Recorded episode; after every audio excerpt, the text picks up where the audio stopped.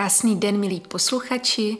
Vítám vás u dalšího dílu podcastu Studio sebevyjádření, které vytvářím pro platformu Melting Pot. Moje jméno je Teresa Ghoš a dneska opět budu v roli toho, kdo klade otázky a moc se na to těším, protože jsem si pozvala dalšího zajímavého hosta a vítám tady mámu dvou dětí, spisovatelku, spoluzakladatelku spolku rodičů Světlo autismu, Vladimíru Cigánkovou. Ahoj Vladinko. Ahoj Teresko. Já ti moc děkuji, že jsi sem přišla. Moc se těším na naše povídání a jsem sama taky zvědavá, kam nás to zavede, protože tohle téma nebo témata, která budeme otvírat, eh, jsme tady ještě neměli, jsou nová a nesmírně důležitá. A já o tobě vím, že máš osobní a niternou, možná velmi účastnou zkušenost s autismem. Máš velice zajímavou, obdařenou dcerku, Leontínku, a celý tvůj svět je, je velice jedinečný. A já bych byla moc ráda, kdybys nám dovolila do tvého příběhu osobního více nahlédnout. A můžeme vlastně začít odkudkoliv, kde to zrovna teďka cítíš, kde se ti to vyjevuje, objevuje. Klidně třeba od Leontínky nebo od místa, kde se právě teď ve svém životě nacházíš. To je pro mě velmi složité eh, jako začít právě, jo, ale eh, myslím si, že jsem zrovna eh, v takovém tom období, kdy jsem velmi spokojená se svojí rodinou, sama ze sebou, s tím, co dělám nebo nedělám, s tím, jak se vyvíjejí obě moje děti, jakým způsobem jde dopředu a vyvíjí se naše manželství s manželem. Je to takový prostě teďkom období hodně o vyvažování a o tom, e, že jsem vždycky upozadovala trošku sebe, ale e, teď zrovna potřebuju e, dávat na první místo sebe. Hmm. To zní skoro jako karta Puma, kterou si tady před chvilkou vytáhla. Je to přesně tak, takže když jsem si to vytáhla a když mi přečetla, co ta karta vlastně má znamenat, tak jsem se v tom úplně viděla, protože mám určitě eh, své cíle, za kterými si jdu a vlastně není co nebo kdo eh, by mě jako z té cesty mohl svést. Prostě Krásně. vím, co chci. Vidět před sebou vzhledově takovou eterickou, výlí ženu, která má v sobě velkou sílu, kterou umí projevit navenek a kterou opravdu žije to je už teďka, mi to připadá jako takové krásné, jako pomyslné vyvážení. Já tě vnímám jako velice empatického a citlivého člověka a přitom máš velice, velice zajímavý životní příběh, který myslím by bylo krásné otevřít a slyšet, protože věřím, že to rozhodně může pomoci hodně dalším lidem, kteří žijí podobné příběhy a můžou si je zase více nahmatat, jakým způsobem fungovat v jiné perspektivě dívání se na svět, na cítění, na komunikaci a vůbec na to, co je možné a z kolika jiných zase úhlu pohledu je možné situaci vnímat, vidět a žít. A kde vlastně brát životní sílu a kreativitu a nadšení a tu šťávu a jak dělat věci jinak. Mohla bys od někud ten příběh eh, otevřít? Mm-hmm. Tak eh, já bych neřekla, že mám úplně zajímavý příběh, jakoby životní, protože mně spíš přijde jako, eh, možná je hluboký, eh, možná je těžký, ale je krásný. A hm, já vlastně pocházím původně z Olomouce, kde jsem se narodila mojí biologické mamince. To je ještě téma, které prostě nemám eh, v sobě ve svých 45 letech skoro vyřešené. A možná, že tady ten rozhovor mi právě v tom pomůže. Vlastně teď se mi nedávno stalo, že jsem měla za, za známýma do Olomouce. Bylo to víceméně nečekané, protože se nám, eh, nebo se mi udělalo eh, volno v terapiích, které navštěvují s Leontínkou. A jeli jsme tam vlastně za přáteli, kteří mají taky dítě s poruchou autistického spektra. Byla to eh, holčička Maruška. Známe se už teda spoustu let, ale zatím to pořád bylo přes sociální sítě, nebo prostě jsme si psali s maminkou Marušky jsem se potkala na školení a pořád jsme si slibovali, že se teda navštívíme. No a když mi odpadla e, s Týnkou ta terapie, tak jsem říkala, tak první, co mi blesklo hlavou, e, bylo prostě, že musím jet do toho Olomouce právě za nima. A už jenom cesta byla velmi zajímavá, protože když jsem tam jela, tak já všude jezdím podle navigace, nikde netrefím normálně.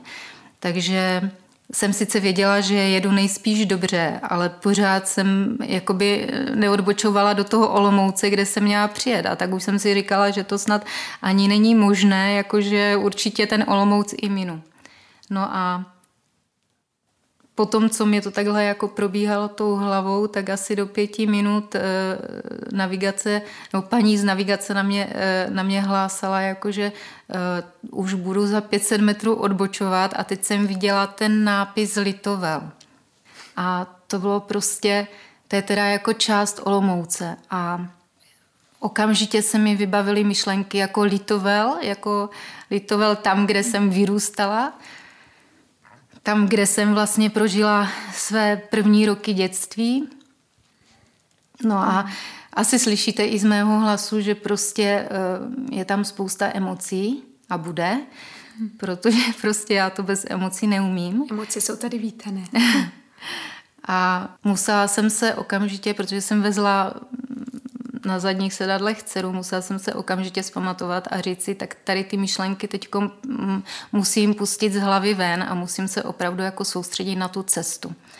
Takže jsem to opravdu od toho úplně um, upustila a asi za necelých deset minut jsem byla na té ulici a e, kde jsem se měla teda dostavit a volala jsem e, Ivanovi, to je tatínek od, e, Marušky, že už teda, že už teda jsme dorazili.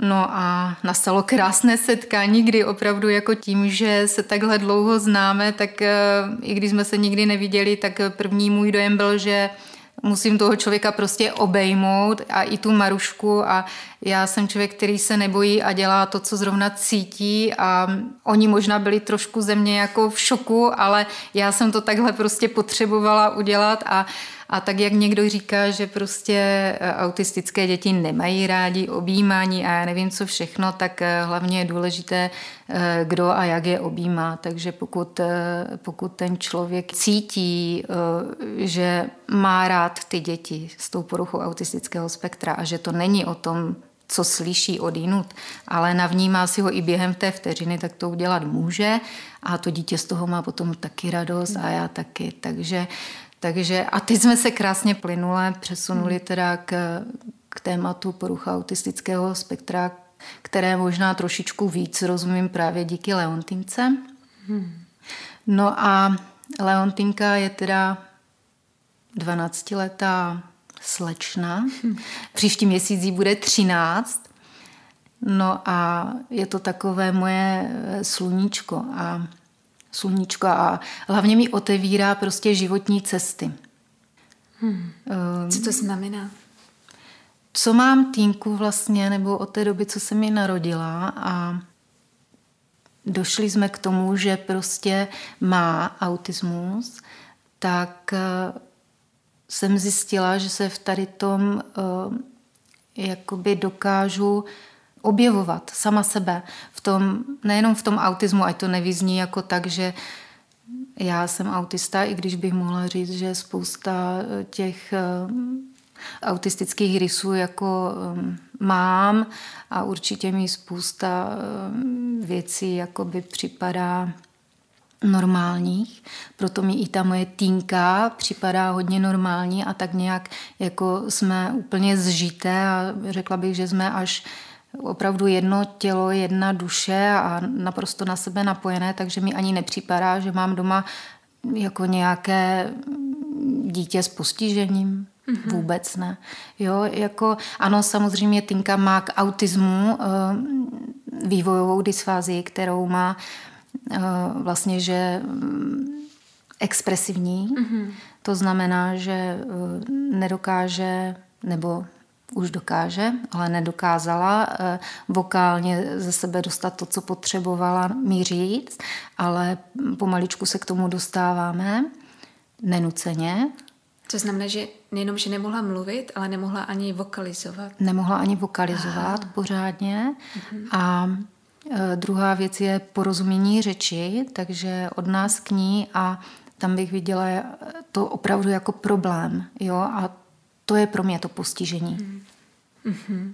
Jo, protože... Ona nerozumí vaší řeči. Ano, ano. To je hm, těžce představitelné. Mm-hmm. Ano. Já si to dokážu velmi dobře představit, mm-hmm. protože já teda nemám absolutně žádný talent na jazyky a tak eh, kdekoliv přijdu, tak si připadám, že jsem opravdu v jiném světě a prostě těm lidem nerozumím a když nerozumím tomu jazyku, tak ale já mám výhodu, že aspoň rozumím gestům mm-hmm. a rozumím eh, mimice obličeje a, a tak dále a tomu Leontinka nerozumí. Ty jsi teď eh, řekla pro mě významnou věc, která mě reaktivovala eh, vzpomínky, tak já tam jenom rychle hopnu a přijdu zpátky. A když jsem poprvé se jako ze své vůle ztratila se v Indii, a už jsem byla teda zamilovaná do svého tehdejš, tehdejšího manžela, dnes už ex-manžela, tak eh, v tom západním Bengalsku jsem nerozuměla nikomu a ničemu, vlastně jazykově a žila jsem tam nějaké dva, tři měsíce a fakt jsem jim vůbec nerozuměla a jenom jsem vlastně načítala z emocí a ze svých pocitů a nikdy se mi to dřív nestalo, že bych byla v takovém jazykovém nedorozumění, protože mě anglicky nemluvili, česky už vůbec ne. A, ale bylo to jedno z nejkrásnějších období v mém jako životě, protože se mi rozvinulo tolik mých vnitřních věcí a úplně jsem jinak načítala ty emoce a city. Bylo to takové vroucí období. Vlastně jsem ty lidi úplně jinak hodnotila podle toho, jako co vyzařovali, jak mě objali, jaký byl jejich dotek a hodně uh, tón hlasu. Ale ti Bengálci se jako teda, oni často jsem měla strach, že se hádají a dostávala jsem z toho stres, ale oni takhle jako mluvili normálně mezi sebou. Tak to pro mě bylo z dikce hodně těžké pochopit, že to je v pořádku, ta situace, a že to teda není boj, ale že to je třeba škádlení, anebo vtip. No tak to je jenom taková moje jediná zkušenost z toho, kdy nerozumím. Potom jsem sice ještě nerozuměla moc těch šest let manželství, ale tam bylo trošičku více té angličtiny, ale nástrojem komunikace byla pro nás hudba. Mm-hmm. No, takže to je moje ochutnávka toho, když tam není ta verbální komunikace jako jazyková. Hm. Ano, jako úplně přesně popisuje, že vlastně eh, to, jak se může, nebo jak se cítila Tinka, akorát, že ona mi to vlastně popsat neuměla a ty jsi to teď popsala, ale ještě bych řekla, že ona právě jako tam neuměla ještě číst právě z těch emocí. Hmm. Jo? A e, z té mimiky toho obličeje o toto měla, nebo má vlastně těžší. A měla, měla. Hmm. Já totiž teď si myslím, že ona už spoustu věcí uh, za ty roky, co tady je, uh, vlastně pochopila a hmm tím, že eh, my doma neskrýváme to, když brečíme, nebo to, když se hádáme, nebo to, když je nám dobře. Prostě žijeme normální život a neskrýváme to před našima dětma.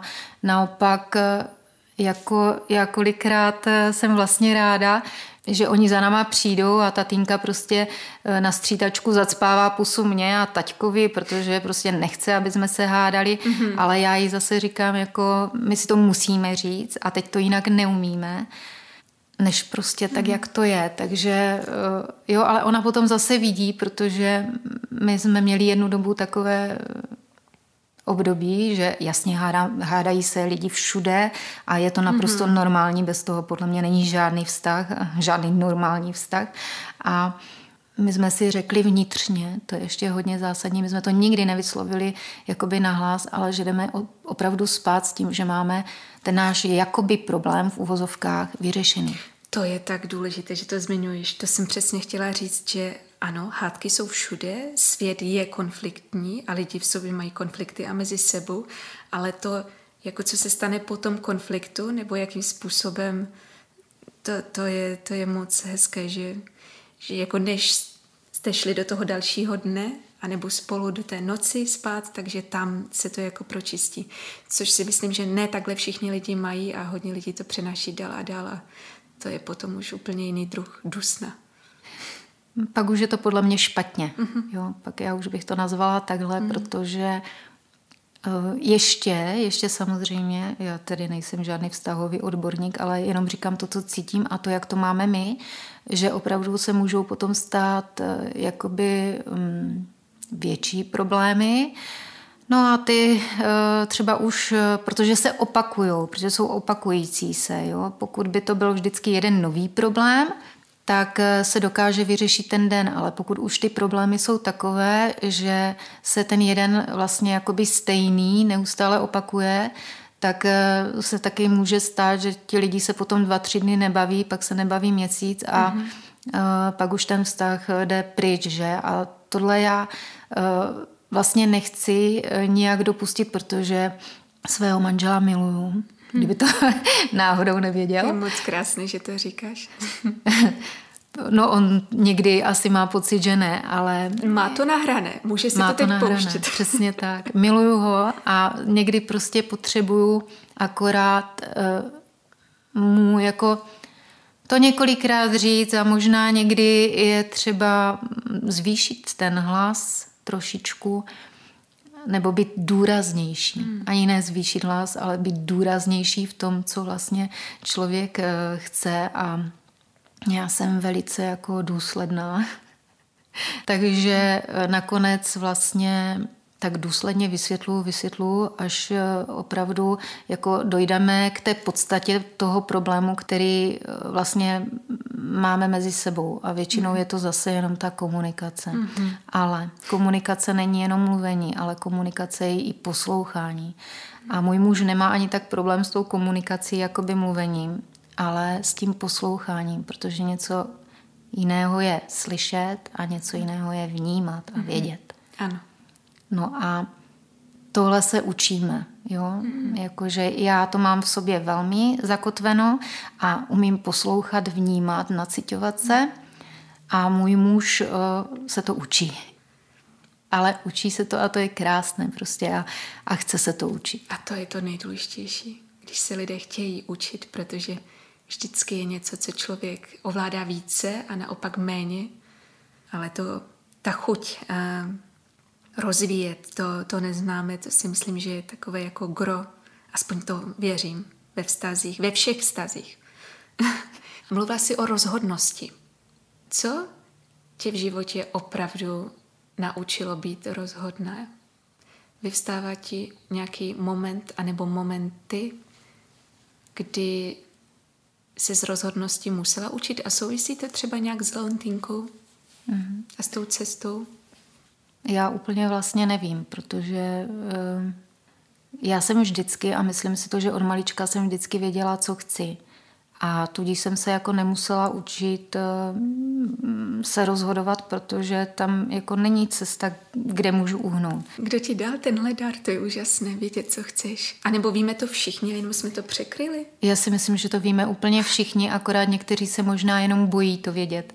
Jakože mm, já vím, co chci a jdu si zatím a když to řeknu tak jako Leontinka, eh, když se k ní vrátím, tak ona teda jako eh, nekomunikuje mm, slovy, ale hodně jako malinká. Snad už od dvou, od tří let opravdu malovala tak různě. A já jsem v každé té její malbě prostě něco viděla. A pro mě to bylo vždycky tak něco nádherného. A tak jako já jsem dokázala u toho odpočívat, dívat se na to, možná i usnout, což jsem si nemohla u ní dovolit. Ale kdyby mi to bylo jako uh, dopřáno, tak eh, prostě se navnímám na to a je mi v tom velmi dobře. Já si myslím a mám ten pocit, že Tinka těma svýma malůvkama a obrazama umí i léčit, protože na mě tak ty její obrázky a kaňky na stěnách a všechno prostě vždycky uh, působily vnitřně velmi dobře. Jo, no a Já, když se mi narodila ta Leontinka, tak jsem, jako to byla naprosto zdravá holčička, pak se něco zvrtlo a mm, pak jsme opravdu začali vnímat, že Tinka prostě nám nerozumí, že se na nás nedívá. Od kterého tak roku to bylo? Bylo to od eh, roku a necelého měsíce. Hmm. Jo, kdy začala být trošku taková mimo, eh, hlavně mimo sebe. Zatím ještě ne jako by mimo náš svět, ale kdy měla takové jako, eh, že se postavila a měla takové jako záhledy a a my jsme asi ještě v tu dobu úplně nevěděli, nebo já jsem nevěděla, eh, co by to mohlo být a přišlo mi, no tak každé dítě se může tak nějak jako postavit a přece za, něco ho zaujme, tak se zahledí a tak. Pak jsem zjistila, že ona nehledí jako na něco konkrétního, že prostě, jak se říká, hledí do blba. a my jsme zrovna měli tehdy takové hodně těžké období, protože uh, u nás byly v Bohumíně povodně. My jsme se museli tak různě jako uh, stěhovat, ale právě ten první okamžik, kdy jsem si všimla, že je něco jako jinak, je když jsem tu tinku vzala a první, myslím, že tři dny nebo první týden nám nabídl kamarád uh, v Bohumíně, který tam má ubytovací zařízení, že tam můžeme být, tak jakmile jsem to dítě vzala z toho známého prostředí do naprosto toho cizího prostředí. Samozřejmě, že jsem jí nabalila spoustu jejich hraček, aby to pro ně bylo co nejpřirozenější, ale přesto jsem vnímala, že prostě uh, není ve své kůži jo, a že už to není ona. Hmm. Už jako to byla ta chvíle, kdy jsme, kdy jsme opravdu přešli do toho jiného bytu, nuceně vlastně, ne, že bychom si odjeli na dovolenou nuceně. A to už bylo jako prostě vidět, že, že ona to tak strašně moc vnímá. No a jako ano, to je prostě, ona je velmi vnímavá, velmi citlivá a myslím si, že tady toto má uh, po mně. Jo, že to hmm. nebylo nic, co bych uh, jako vnímala, jako že by to mohl být autismus, protože já už jsem se začala balit den, den předem, protože jsem prostě cítila, že to tak dopadne. Jo, ještě to nikdo nevěděl, každý doufal v to, že, že to tak nebude, ale já už jsem prostě cítila, že se musíme zbalit a já jsem ten člověk, který potřebuje být připravený.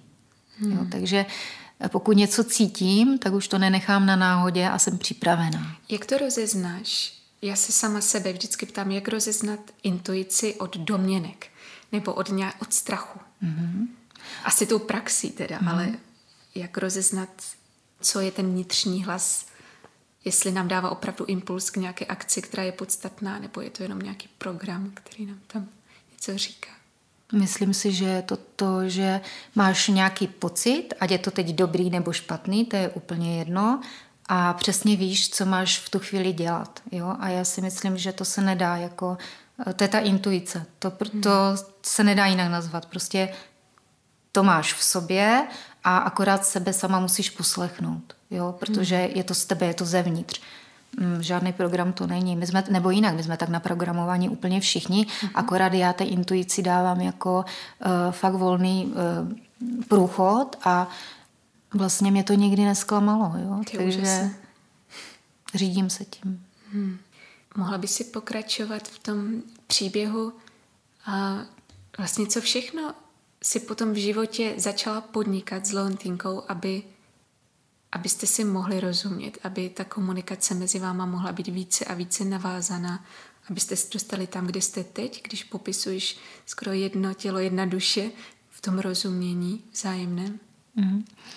Uh, tak uh, úplně první, co je, tak já jsem prostě opravdu uh, začala dělat hlavně to, co chtěla Leontýnka.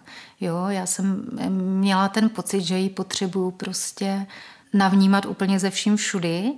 A teď říkám to slovíčko navnímat, já jsem to předtím nevěděla, jo, ale možná zase intuitivní chování, že prostě my jsme, my jsme v té době třeba opravdu skákali 45 minut na trampolíně, protože Tinka to milovala. A já vlastně taky, jo, protože já si vždycky eh, na té cestě hledám Eh, to dobré a využívám z toho to dobré. Jo? A vzhledem k tomu, že že ho po porodu a člověk je takový nějaký rozhozený a svaly nejsou hmm. spevněné a tak, no tak eh, jsem najednou byla štíhla, spevněná, krásná, cítila jsem se dobře, do toho jsem byla s tou svojí dcerou, tak jak jsem potřebovala a ona se mnou takže to tak nějak jako hm. prostě do sebe všechno zapadalo. No a na té trampolíně se Tinka cítila tak dobře, že jsme si tam zpívali ty písničky a ona ze sebe eh, jsem tam prostě opravdu vyloutila nějakou eh, slabiku nebo prostě nějakou hlásku. Takže eh, to bylo prostě příjemné. Jo? Mm-hmm. No a já jsem tady možná měla ještě říct, že Tinka totiž v roce mluvila.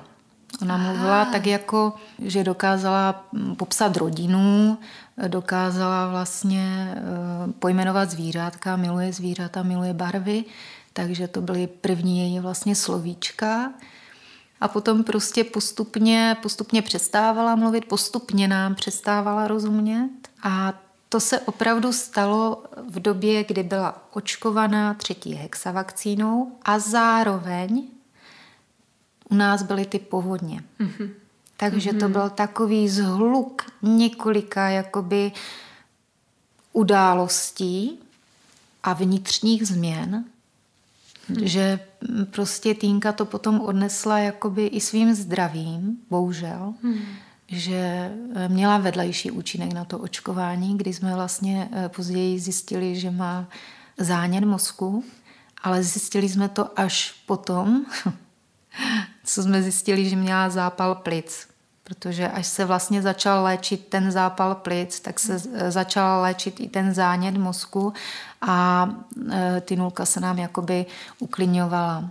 A proč říkám uklidňovala? Protože ten zánět mozku má zavinu to, že to dítě prostě velmi bolí hlava a velmi pláče ale pláče tak, že i kdyby ji nosila celý den na rukách a pusinkovala, prostě dělala tomu dítěti to, co mu na očích vidím, tak eh, vlastně nic ten pláč jako nepřeruší. Tak velká bolest to byla. To muselo být nesmírně těžké období. A vůbec zorientovat se v tom, co se dělo. Protože teď vnímám, že stojíš úplně na jiném místě, než tehdy, když, když se to celé začalo dít. Kde jsi našla sílu a motivaci vlastně to uchopit eh, tak, aby to bylo k vašemu prospěchu, blahobytu a abyste mohli vlastně následovat a žít radostný život a opravdu si ho užívat? To je asi spojené zase s tím mojím životním příběhem, protože já jsem teda adoptovaná a říká se, nebo lidi říkají, že by to ve mně ani nepoznali. Jo?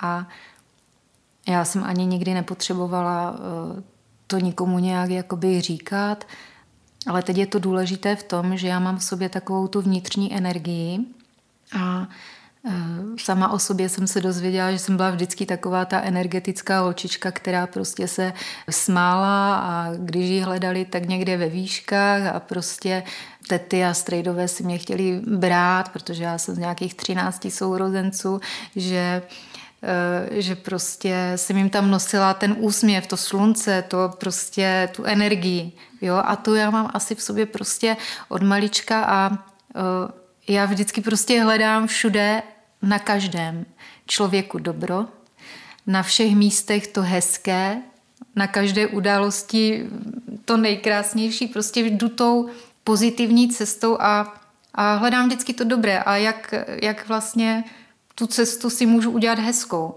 Mně nikdy nenapadá opak. Jo, takže to já to takhle v sobě mám.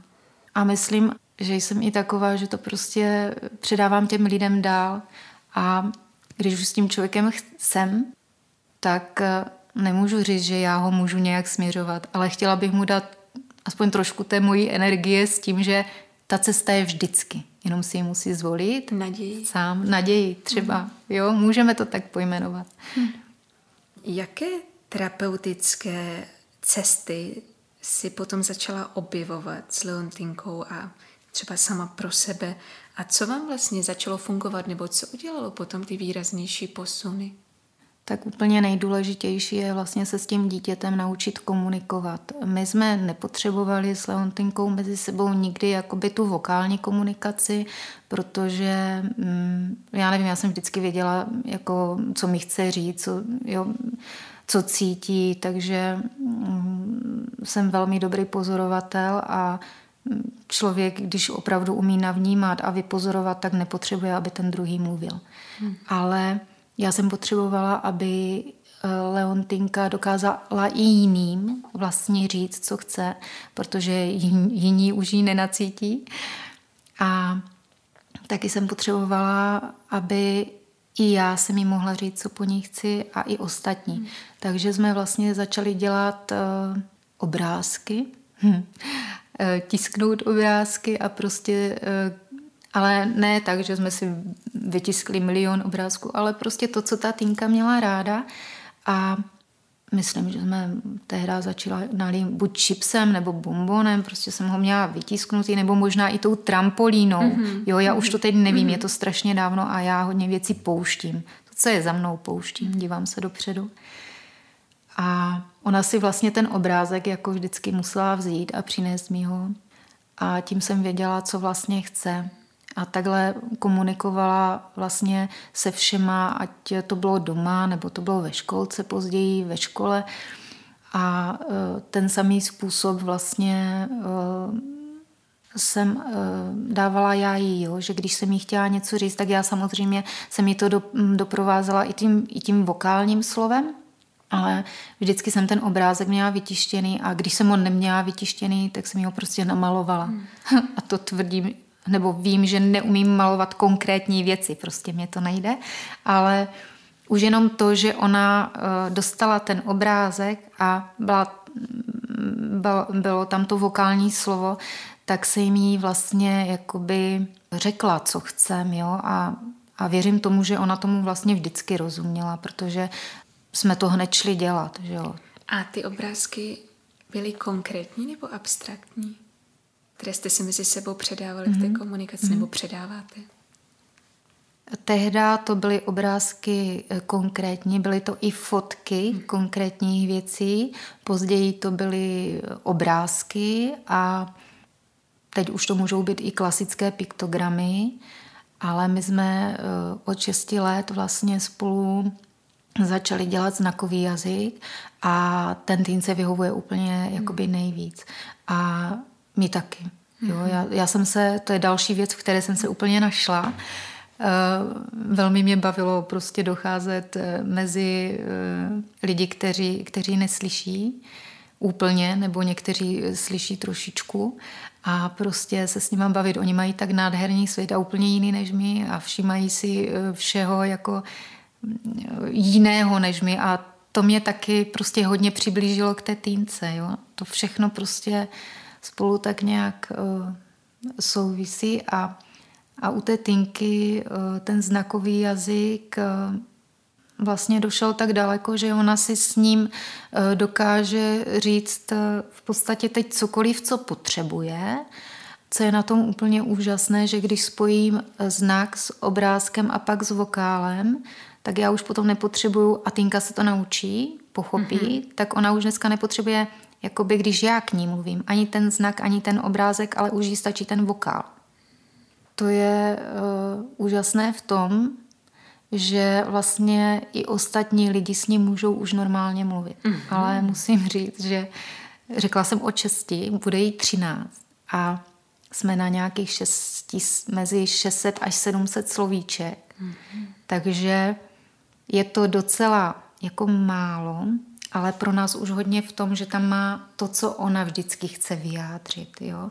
Ale začíná, a co je krásné, že si toho začínají i všímat lidi, jakože, ale teď ona mi rozumí. Já říkám, no, ale kdyby se třeba vyjádřil nebo vyjádřila trošku jinak, použila jiné slovíčko, tak už ti rozumět nebude. Hmm. Ale prostě, když se ten člověk zrovna trefí eh, do toho, jak my mluvíme doma, a většinou se stává to, že ti lidi vlastně slyší, jak ty mluvíš, takže oni začnou používat ty tvoje mm-hmm. slova. No tak ta týnka jim taky rozumí. A to je na tom to nejlepší, že oni řeknou, no tak ty si říkala, že tam to má vyhodit do koše, tak ona šla a vyhodila to do koše.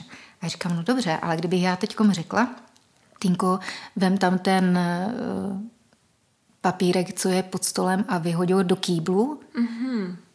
Tak už to neudělá, mm-hmm. protože nerozumí slovo kýbl, nerozumí pod stolem, rozumí stůl ale nerozumí pod. Musela by si prostě spojit, že tam pod stolem je ten papír, musela by si ho všimnout. Což ona si všimne, protože je velmi všímavá. Ale už by nevěděla, co je to ten kýbl. Takže by asi vzala ten papírek a nevěděla by a začala by lítat s tím papírkem, protože by nevěděla, co s ním má udělat. Ona by věděla, že vyhodit, ještě vyhodit. Ale kam? Mm-hmm. Do čeho? Jo, takže to je strašně jako ještě, uh, ještě důležité, že ta komunikace Eh, třeba u těch neslyšících, že oni si to umí generalizovat. Oni ví, že koš, kýbl, kbelík může být jakoby v tom jednom okamžiku pro tu zásadní činnost jakoby jedna věc. Když to Tinka se musí naučit každé jedno to slovíčko, aby věděla, že to je jedna věc. Protože ta generalizace tam prostě není. A není to zase u všech těch dětí, jo? jakože každé dítě s autismem je úplně prostě jiné a ani jedno jediné nebo dva nejsou stejní. Jo? Takže ke každému se musí brát opravdu jakoby velmi individuální přístup. Jak Tinka vnímá hudbu? Tinka hudbu miluje. Uh-huh. A jakou? A uh, no, když, když jí byly nějaké tři, čtyři roky, tak poslouchala síla. Uh-huh. A to bylo velmi zvláštní, protože ona ho sice poslouchala, ale taky u něho brečela. A to zase nedělalo dobře mi, protože jsem nevěděla, proč v určité té chvíli vždycky u té písničky brečí. Má ráda Mozarta. Poslouchá ho, eh, i na YouTube si ho umí pustit. No ale má třeba ráda i Lucku Vondráčkovou. No já když byla Leontinka ještě v kočárku, tak já teda jako miluju Dalibora, Dalibora Jandu, takže já jsem mi pouštěla Dalibora Jandu a toho fakt nemusí, jo. to, to vím, jako jo, to si fakt neposlechne a když ho pustím, tak jako ona ho vypne. Aha. Ale jinak jako já prostě mám Karla Gota, jo, to, to jsou... To je zajímavý rozptyl ano, mezi Karlem to Gotem, právě... Vondráčkovou a Mozartem, to je úžasné. To chci právě říct, že ona si vždycky jakoby najde něco v té hudbě, co se jí líbí. A to se líbí eh, mě na týnce, protože já říkám, žádná písnička není špatná, pokud tam vidíš to hezké a to dobré v ní. A jí se líbí i dechovky. Mně se líbí taky i dechovky. Mně se prostě líbí celá škála hudby. Jo? A a každý okamžik bych vlastně poslouchala něco jiného podle toho, jak jsem naladěna. Takže já nemůžu říct, že mám něco jako oblíbené nebo oblíbenější. Prostě já se Eh, rozhoduju ve všem, eh, zase jsme u toho slovíčka rozhodování, mm-hmm. podle toho, jak se cítím. Citlivost. Ono je zjevné, jak jsi empatická a citlivá. Co pro tebe znamená téma hypersenzitivity a citlivosti v tvém životě? Pro mě to moc důležité téma, které teďka sama bádám v tom, jak to mám, tak mě to moc zajímalo u tebe. No, pro mě to je docela těžké, protože jsem právě jeden z těch jedinců, který je velmi citlivý a nevždy je to, nevždy je to dobré, protože uh, opravdu se umím velmi nacitovat do lidí a aniž bych to právě jako bych chtěla. Ono to jako hmm. jde samo a potom na sebe přejímám vlastně ty jejich pocity a, a nechávám se to do sebe pouštět, jenomže e, to ještě neumím jakoby sama samovolně úplně zastavit a nedokážu se toho úplně jakoby zbavit, těch jejich pocitů a potom na ty lidi e, dlouho myslím a tohle jako vím, že není pro mě úplně dobré, proto já říkám a já miluji lidi, mám je ráda, ale nevyhledávám je a to je ten důvod. Protože prostě to všechno, ano, to prolínání. Hmm. A jak pracuješ ty se svými osobními hranicemi? Hmm, já umím velmi, jako jsem se naučila říkat ne, a to mi úplně stačí. Hmm. Já myslím i v rámci té empatie a toho rychlého přenosu toho, protože to je tak velký dar, a zároveň to může být tak bolestné a zničující, když se to nedá zastavit eh, nebo přerušit to spojení, které v tu chvíli třeba nechceš, aby se tak hloubkově navázalo, že? Mm-hmm.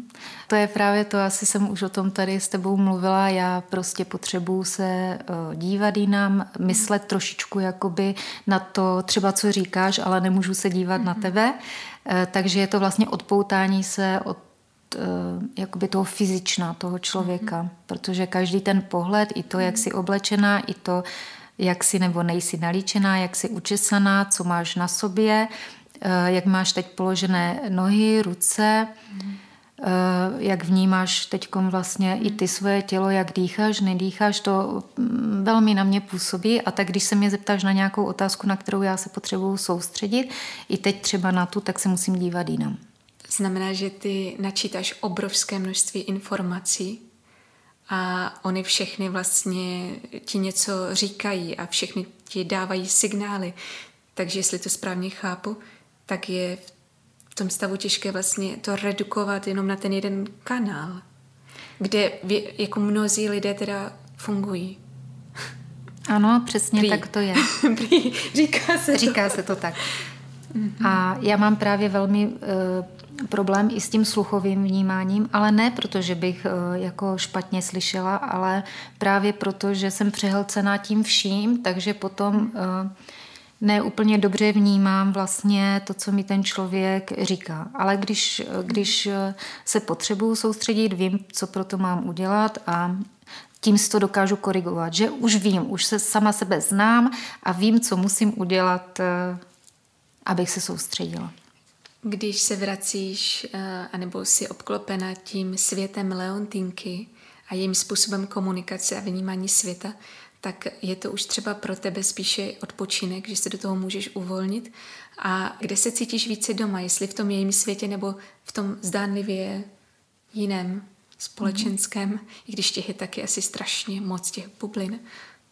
Je jí hodně, ale jako s Tinkou se cítím opravdu jako dobře, jsem v tom uvolněná, je mi s ní dobře, eh, dokážu prostě eh, s Tinkou odpočívat, pokud nemusíme zrovna jako spolupracovat nebo učit se, protože ji mám v domácím vzdělávání, to zase musím jako hodně odlišit, ale takový ten eh, odpočinek, kdy mi je dobře, si umím právě udělat nejvíc s ní, protože já nemám potřebu mluvit, nemám potřebu komunikovat, mám potřebu absolutního ticha, klidu, nepotřebuji ani hudbu, potřebuji mít klid. Potřebuji mít mhm. takový ten klid a ten Eh, absolutní ticho.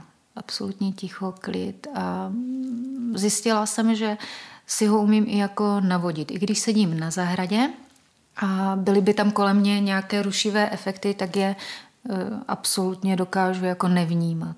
To je možná ten velký nástroj pro velice citlivé lidi, hypersenzitivní lidi, empatiky, umět vlastně vypínat ty věmy, které jsou příliš což ještě třeba úplně nevím, jak se to dělá. A docela chápu, že v Indii, když jsem byla úplně přepnutá z množství těch věmů, tak jsem je neuměla jako odstínit, jenom ta mysl tak jako vyexplodovala, že už neměla sílu, že byla tak vyčerpaná. Ale já považuji to vědomé vypínání těch věmů za trošku jinou věc, méně agresivní, vlastně nenásilnou, citlivější. Mě velice zajímalo, jak se to dělá v tom vnitřním světě, ale asi velice těžké popsat. No. Já si myslím, že pokud a ty určitě medituješ, tak je to to samé, jakože se dostat do toho stavu, kdy vnímáš jenom sebe a, a, a ten, jakoby to vnitřní já, jo, takže nemusíš ani vlastně vnímat úplně jakoby to svoje tělo, ale to, to vnitřní tělo. Hm. Mm-hmm. Je to těžké mm-hmm. popsat. Mm-hmm.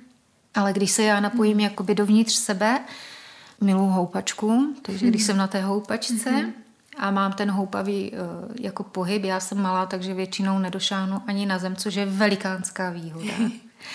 tak eh, vlastně opravdu jsem jakoby v tom vzduchu a už vnímám jenom to svoje naladění vnitřní a to, že já vlastně si říkám, uh, že teď chci, aby mi bylo dobře.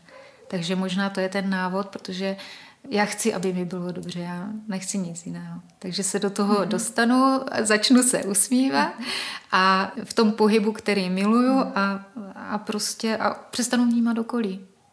Jsem dělávala, když jsem byla hodně malá, celé hodiny, ale potom přišel na té houpačce nebo v točení se do kruhu.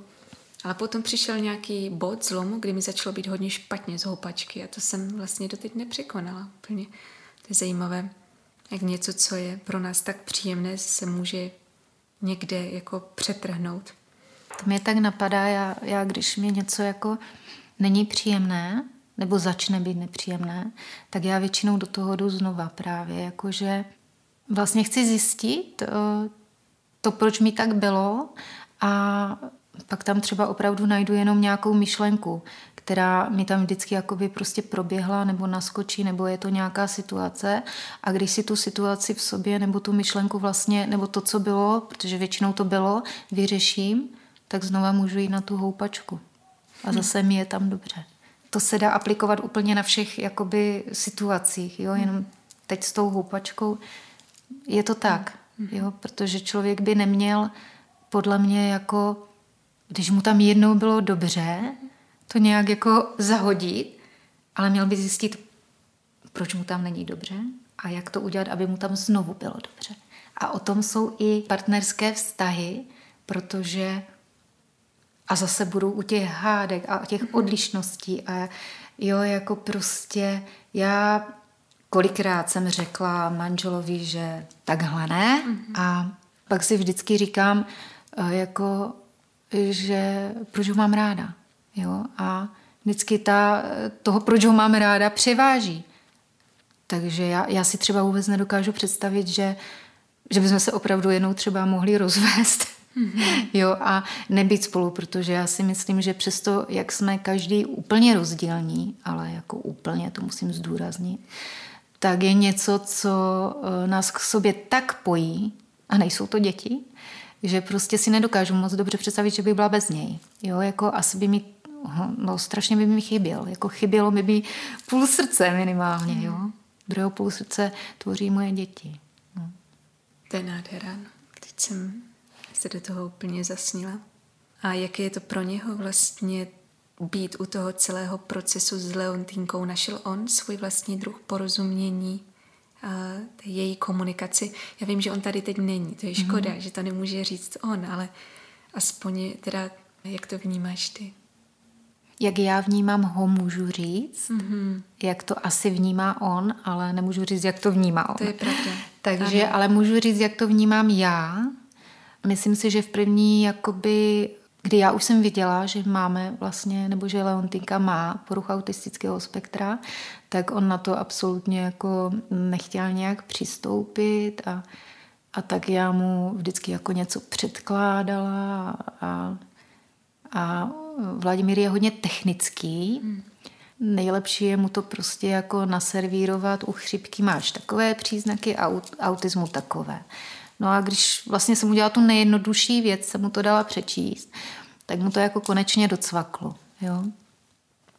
A to byl okamžik, kdy jsem viděla, jak on je plný emocí a on je, a to je to, co nás, a já jsem teď přišla na to, co my máme tak strašně moc společného. Ty emoce, ta citlivost, to je to, co nás velmi pojí.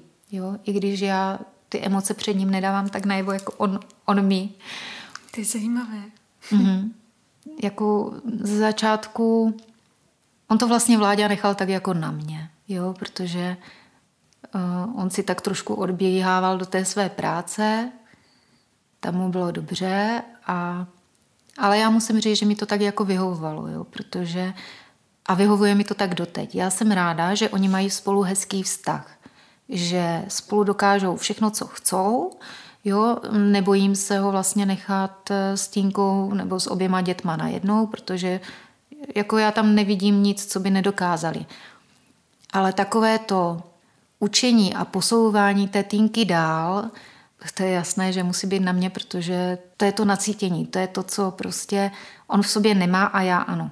Mm-hmm. A jako, ale on zase dokázal třeba jiné věci. Jo. Já bych si třeba Týnku ve čtyřech letech nedokázala jako vzít do fronty do banky a něco vyřizovat mm. a on, a to mě vlastně naučil vlastně neřešit to, co si myslí lidi kolem. To je moc důležité téma. Hmm.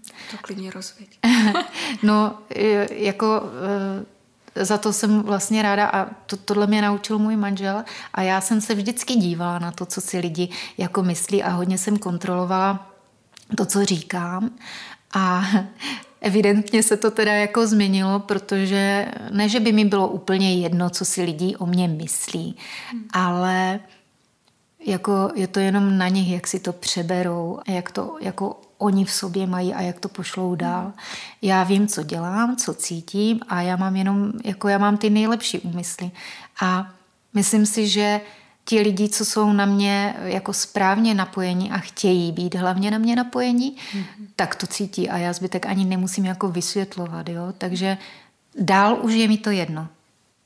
Mm. A když někdo za mnou přijde a zeptá se mě, jestli jsem to takhle myslela nebo jinak, tak to je pro mě jakoby nejvíc, protože jako jenom si něco myslet na základě toho, že někdo něco jako řekl, ale neověřit si to hmm. u toho daného člověka, je pro mě špatně. A vypovídá to spíš o tom vlastním emočním zranění, ze kterého roste ta domněnka. A já nechci zapomenout zmínit uh, spolek rodičů světlo autismu. Mohli bychom otevřít to téma, co to je, kde a proč to vzniklo. Jaký je účel světla autismu? Jako spoustu otázek bych směřovala spíš k paní ředitelce. Ale proč vznikl? Protože já mám víru a naději v to, že Leontinka bude ve své dospělosti hodně samostatná, ale nevím a nemůžu teď vědět, jestli bude samostatná natolik, aby nepotřebovala k sobě průvodce po celý jakoby, život co tady bude a abych tomu předcházela a abych já mohla jednou odejít v klidu, tak eh, mě napadlo, že eh, by bylo dobré, aby Leontinka byla potom s lidma, které zná od malička, aby byla v prostředí, které zná od doby, než se to vybuduje, aby tam měla i vzpomínky na nás, rodiče, protože my tam s ní taky budeme. A až ona řekne běžte, tak ji necháme. A já jsem chtěla hlavně, aby Týnka nebyla sama. A kdyby ji dala kdekoliv do nějakého jakoby sebelepšího ústavu, hrozný název, ale jiný nemám, tak eh, i kdyby tam byly úžasné tety nebo ošetřovatelky, nevím, jak jim bude říkat, tak eh, pořád tam nebude mít ty svoje blízké. A já už jí dneska eh, vlastně jí a i ostatním dětem v tom našem jakoby spolku chci, aby eh, vlastně oni byli ta rodina navzájem už teď. Aby o sobě věděli, aby věděli, jak se, jak se jeden chová, jaké má zvyky, prostě aby si vytvořili takovou rodinu a byli spolu prostě co nejdíl, tak proto jsme vlastně založili světlo autismu, aby jsme vybudovali jako hlavní cíl bezpečný domov. A bezpečný, každý říká, to je nějaké chráněné bydlení a říkám, neříkejte tomu chráněné bydlení. Pro mě je to bezpečný domov, protože pro mě je to bezpečí to nejdůležitější. A bezpečí je samozřejmě jakoby ta rodina z těch lidí, ale je to i to, jak eh, má vypadat ten pokoj, co v něm má být, eh, jaké aktivity se tam eh, jakoby mohou dít. Všechno to, co dneska ty děti jednou budou dospělí, mají rádi, tak aby tam měli. Jo, protože lidi říkají, že, nebo lidi a odborníci říkají, že tady máme velmi dobrou integraci a inkluzivní jako nejenom vzdělávání, ale že prostě eh, se přijímají ty odlišnosti jako, tak, jako by nebyly. Ale tady za mě teda není ani dobrá integrace a o inkluzi se nedá ani mluvit. Hmm. A vysvětlím to na tom příkladu, že pokud eh, bych eh, chtěla jít s Týnkou do kina a ona je třeba hlučná nebo se směje hodně nahlas, ale proč ne, že? Eh, tak by to ostatní mohlo rušit a tak já si říkám teda, když to ty lidi ruší a oni opravdu na to reagují pšt, pšt, že jo? takže je to ruší, proč by třeba to kino nemohli mít v tom bezpečném bydlení? Hmm. Proč by si prostě nemohli ten život užívat tak jako my? Proč by tam nemohli mít bazén? Proč by tam nemohli mít já, mě napadá třeba, já nevím, kousek pláže, jakoby mm-hmm. prostě, tak aby se ten uh, život, který jim tady uh, podle mě zatím není dopřán, tak aby jim ho já mohla takhle jako vytvořit. Aby, aby měli to, co ostatní, protože na to mají nárok. Mm-hmm. Takže cokoliv vlastně, nebo na cokoliv by se mě zeptal ten člověk, co já pro tu týmku chci, tak eh, cokoliv on by řekl, že chce, tak to chci i pro tu týmku, aby tu možnost měla. Hmm. Jako když by tady bylo tolik lidí, takových jako jsem já, nebo třeba ty, nebo třeba Vladěnka, nebo prostě tí známí, který má, já se obklopuju, protože to jsou pro mě jako lidi s tím, eh, s tou otevřenou myslí, srdcem a vše přijímající a já chtěla bych, aby jich bylo prostě víc, potom bychom neměli problém ani s integrací, ani s inkluzí a nemuseli bychom hlavně eh, stavět a bezpečné jako domovy a nemusela bych řešit, jak to bude, až já umřu. Hmm. A co pro tebe osobně znamená, jako pro tebe ve svém životě, pojem bezpečný prostor? Hlavně rozumět si sama sobě. Hmm. To je geniální odpověď. Hmm. Vladěnko, my se pomaličku dostáváme k závěru dnešního povídání, ale na cici, jestli je nějaké téma nebo něco, co by chtělo být vyjádřeno teďka.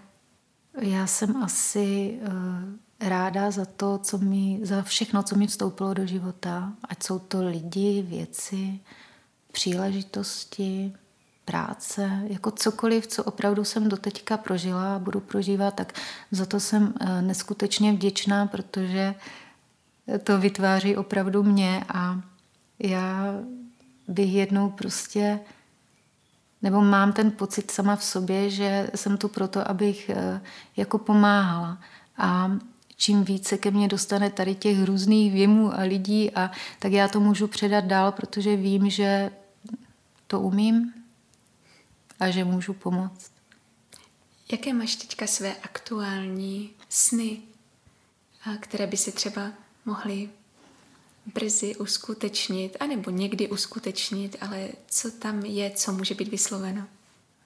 Jako můj největší, jako teď sen asi je, aby naše rodina, moje rodina, ta nejbližší, byla v takovém tom úplném klidu, aby ho našla. Aby jsme mohli pokračovat dál, protože Jenomže ono je to teď těžké, protože prostě i ta válka, kterou teď musím zmínit, která tady je, a e, která se mě velmi jako dotýká, protože tam mám přátelé, hmm. tak samozřejmě to tak na mě mm, všechno dopadá. Jako největší sen je fakt asi, aby byli všichni lidi v pořádku a v míru a v klidu a zdraví a prostě když to takhle všechno bude, tak e, bude všechno v pořádku. No. Hmm. To je neskutečné, jak prostě člověk si uvědomí, že opravdu, když mu někdo veme eh, jako hlavně zdraví, jo, protože, ale to taky, oni vám vemou úplně všechno, a, a teď ten člověk eh, má být zdravý, milý, eh, hodný, přizpůsobit se a já nevím. Já teď nevím mhm. vlastně, co pořádně všechno chci říct, ale tady ta situace, která teď je vlastně ve světě, ale nás se velmi dotýká, mm-hmm. jenom možná, aby lidi byli prostě na sebe hodní, aby vnímali, že jestli můžou pomoct, ať pomůžou, protože ono, ono to pomůže i jim, to v každém případě. Proto já říkám, že čím víc těch situací ke mně přijde, čím víc lidí, tak prostě eh, člověk se učí a já si přeji, aby každý došel k tomu, aby byl se sebou spokojený. To je dokonalý závěr dnešního povídání. A já ti moc děkuji za tvoji citlivost, hloubku, empatii a vůbec za, za ten způsob, jak hmatáš svět a jak ho vnímáš. A, a děkuji za otevřenost. A věřím, že si budeme povídat dál někdy příště, pokud budeš chtít. Tak mi bude ctí Měj se moc krásně. Děkuji ti. Já ti taky děkuji, Teresko, moc jako vůbec za to, že tu můžu být a ještě teda musím, eh, to musím říct, jakože do éteru, protože mě je s tebou strašně moc hezky. Jo?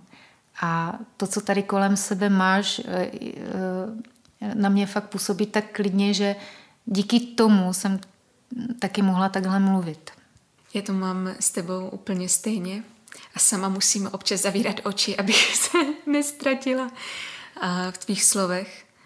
A hodně mě to uklidnilo a děkuju. A loučím se taky s našimi posluchači a, a přeju jim všechno to, co tady bylo řečeno, ať můžou být v míru, klidu a ve spokojenosti sami ze sebou, se svým domovem, se svými rodinami, se svými vnitřními světy i s těmi vnějšími. Naschledanou.